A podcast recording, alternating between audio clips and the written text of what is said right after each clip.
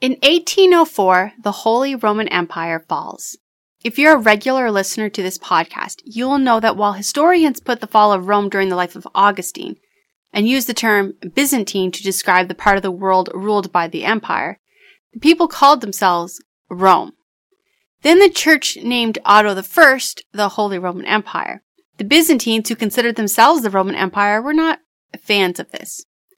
The empire was the area that today would be Germany, Italy, the Netherlands, Belgium, Luxembourg, Switzerland, Austria, the Czech Republic, and as well as some parts of France and Western Poland. Then in the 16th century, we had the Reformation. I'm going to be talking about that in our podcast in January. But what you need to know for today is that between the start of the Reformation and the time the Holy Roman Empire falls, the church loses control of the people.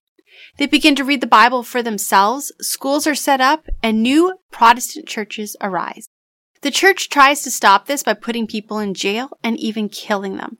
But the Protestant churches only grow in popularity and strength.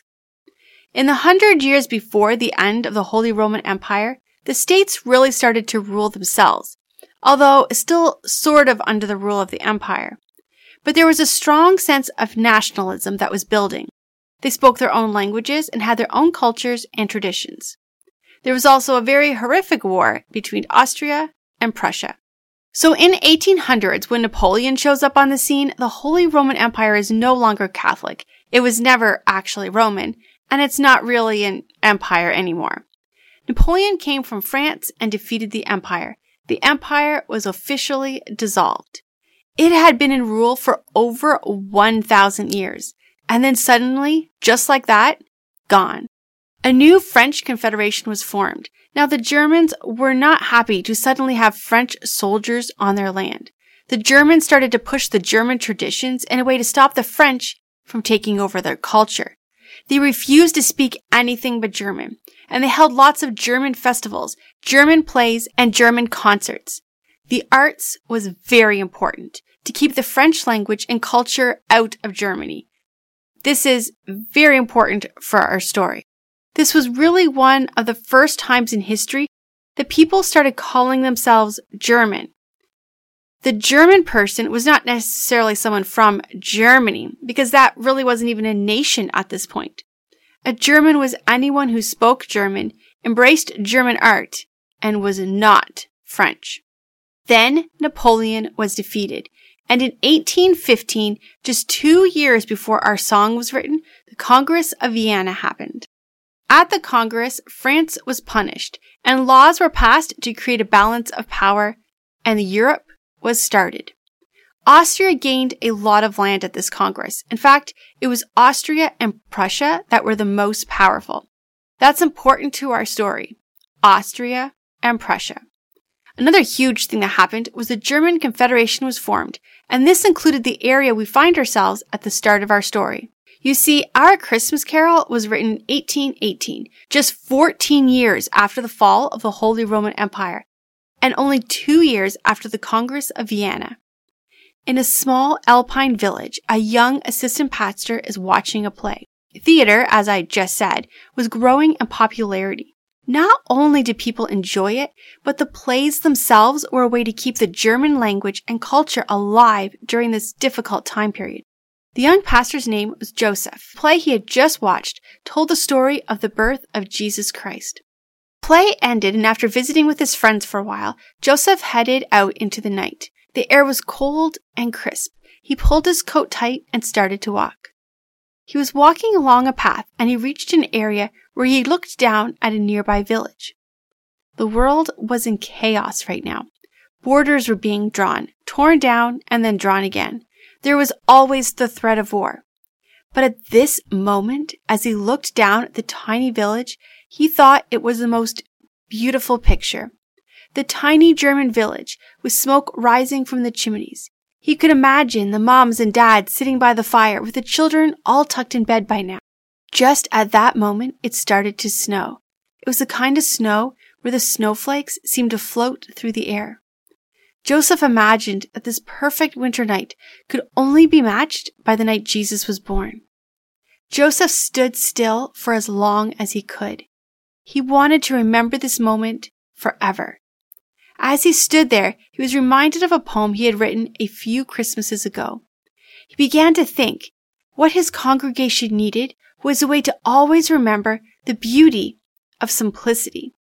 In all the hatred for the French and the uncertainty of borders, it was the beauty of Christmas and the peace of Jesus that his congregation needed. He decided his poem should be set to music and sung at the Christmas Eve service. Joseph visited his church musician Franz and asked him to meet at the church. The next day he went to the church to meet up with Franz, but when they arrived at the church, they found that the river near the town had flooded and the church was also flooded, and the organ was not working. Perhaps there will be no Christmas Eve service. No, there must be a service. We'll get this cleaned up and we'll have a service. You have a guitar. You don't need an organ. That Christmas Eve at the St. Nicholas Church, Franz played his guitar instead of the church organ, and the congregation heard for the first time his song, Silent Night. A few weeks after Christmas, the organ maker came to the church and fixed the organ. Before he left, he asked Franz to play something to make sure the organ was working properly. Franz sat down and played Silent Night. The organ maker sat in awe. That is the most beautiful song I've ever heard. Would you like a copy of it? Yes, yes, I would. So Franz wrote out a copy and handed it to the organ maker. The organ maker took it back to his village. In his church were two families who were very popular singing acts. Remember, during this time, German singers and actors were very popular, and those pushing the German state would make sure that German singers and actors were able to perform. The organ maker played the song at his church, and both of the singing families loved it. They both added the song to their list of songs to sing the following Christmas. The next year, the two families started singing Silent Night, and then more chaos started. A Congress to make all the German states work together was formed. There would be no tariffs. They would all have the same currency and Prussia would have the most power. And Austria was not allowed to be part of any of it. This was not good for the little village that inspired the song. Now the Prussian king was the most powerful king in all of the German states. And in 1834, the king of Prussia had a popular singing group come in and sing Christmas songs for him. The singing family, who attended the same church as the organ maker, was picked as one of the performers. They sang all of their Christmas songs, but it was one song that won the king's heart. He thought Silent Night was the most beautiful song he'd ever heard, and he made a Christmas decree. From this day forward, I decree that every Christmas Eve this song must be sung. So it was now a law. Every Christmas Eve, the churches all across the German states ended their Christmas Eve service with the song Silent Night. In 1839, Franz died. At that time, no one knew he was the composer. Most believed the songs had been written by a great famous composer, maybe Bach. Franz had 12 children and was too busy being a father to be a famous composer. The year Franz died, the Austria singing family, the Rainers, traveled to the United States of America. The singing family had a chance to go to New York City. They held a concert at the Trinity Church and ended their concert with the song Silent Night. The Americans loved it. A priest at the Trinity Church named John Young translated the song into English, and his choir added the song to their list of Christmas carols. He also published the song in a Christmas carol book. Back in Austria, the tensions did not end. There was uprisings, reformations, and riots. And the call for a German nation had Austria in its crosshairs. Some had Austria part of the new nation they wanted to build. Others did not. You see, not everyone in Austria was German. For example, the Hungarians living in Austria really did not get along with the Germans. There was another war in 1864 and borders were redrawn again. By 1870, less than 10 years later, the borders had been redrawn and then redrawn again and then redrawn again. It was a time of war, borders constantly changing, and for the people living in the area, it was difficult. The little village where they just wanted to live and raise a family was in multiple different countries in just a 10 year time span. And their sons were called to war over and over and over. On top of that, the conflict between the Protestant church and the Catholic church grew. In 1900, the river near St. Nicholas Church flooded again. This time, the church foundation was completely destroyed beyond repair. Not only the church, but the small village Joseph had seen was also destroyed. Everyone had to move to a new location farther away from the river. For those villagers, the hundred years since the song had been written had been very difficult, and it was only about to get worse. In the years from 1906 to 1912, the leader Wilhelm II grew his army. For the first time, Britain got involved in all the fighting, and in 1914, a duke named Franz was shot and war started again. But this time, not just amongst all of the small states trying to form Germany, this time the whole world got involved. It was declared they would have one final war, a war that would end all wars. The constant changing of the borders would finally end. This would be resolved finally once and for all. The war to end all wars, or as we know it today, World War I. On a cold Christmas Eve, a soldier starts to sing his favorite Christmas carol. And across the field, a German soldier sings along. It goes down in history as the Silent Night. The soldiers put down their guns and they spent a day playing soccer and even exchanging gifts. The song Silent Night was a reminder to the German people who were living in a time of chaos that not all was lost. In our world today, with uncertainty and busyness, it can feel at times that the future is, well, uncertain. We can feel that the foundation of our nation is not as stable as we once thought it was. Our culture is changing quickly and heading down a path that can be frightening. But there's something about Christmas, and specifically about Christmas Eve. There's something about singing the song Silent Night that brings a calm and a peace over our souls. I believe that God gave the song to a congregation during a time of extreme unrest. The congregation that first sang that song would not know peace at any point in their lifetime. A child who sang that song the first night would have seen multiple border changes, reformations, riots, and wars, and in their old age, their village would be wiped out by a flood. And their grandchildren would fight in World War I. Not a lifetime of peace. They never knew peace.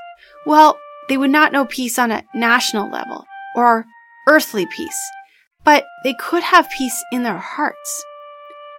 But that's really the point of Christmas. There might not be peace in our world, or in our nation, or even in our homes. But no matter what, there can be peace in our heart. You can have the peace the song Silent Night reminds us of. That peace in your heart that only comes from Jesus will be there no matter what. In war, in civil unrest, in political fighting, in storms, through it all, you can have peace. Why? Because one night, a holy night, a virgin gave birth, and into the world came Jesus. God Himself came into our world. Through Jesus' lifetime, there would be no peace, and yet He came to bring peace. You see, the world may not be peaceful, but we can rest, not in earthly peace, but in sweet, heavenly peace. In today's episode, we talked a lot about families, and it was really families that spread the joy of Silent Night. So today, with this episode, especially since it's also Christmas Eve, I did something a little bit different. You would have noticed that in today's episode we had guitar and flute. Two of my daughters, Jocelyn and Emily, were the musicians for this podcast. Jocelyn on guitar and Emily on the flute. And now as we end this episode, I wanted to do something similar again and show families singing Silent Night. Now, there is a singer named Leslie Mather, and I'm going to have a link to her YouTube channel, which has a lot of fantastic music. But one of the songs on her YouTube channel was from a few Christmases ago, where her and her family simply sat around the piano and played Silent Night.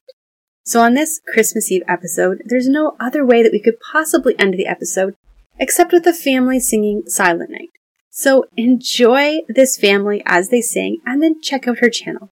Merry Christmas, everyone, and I'll see you next week with one more episode in our History of the Carols.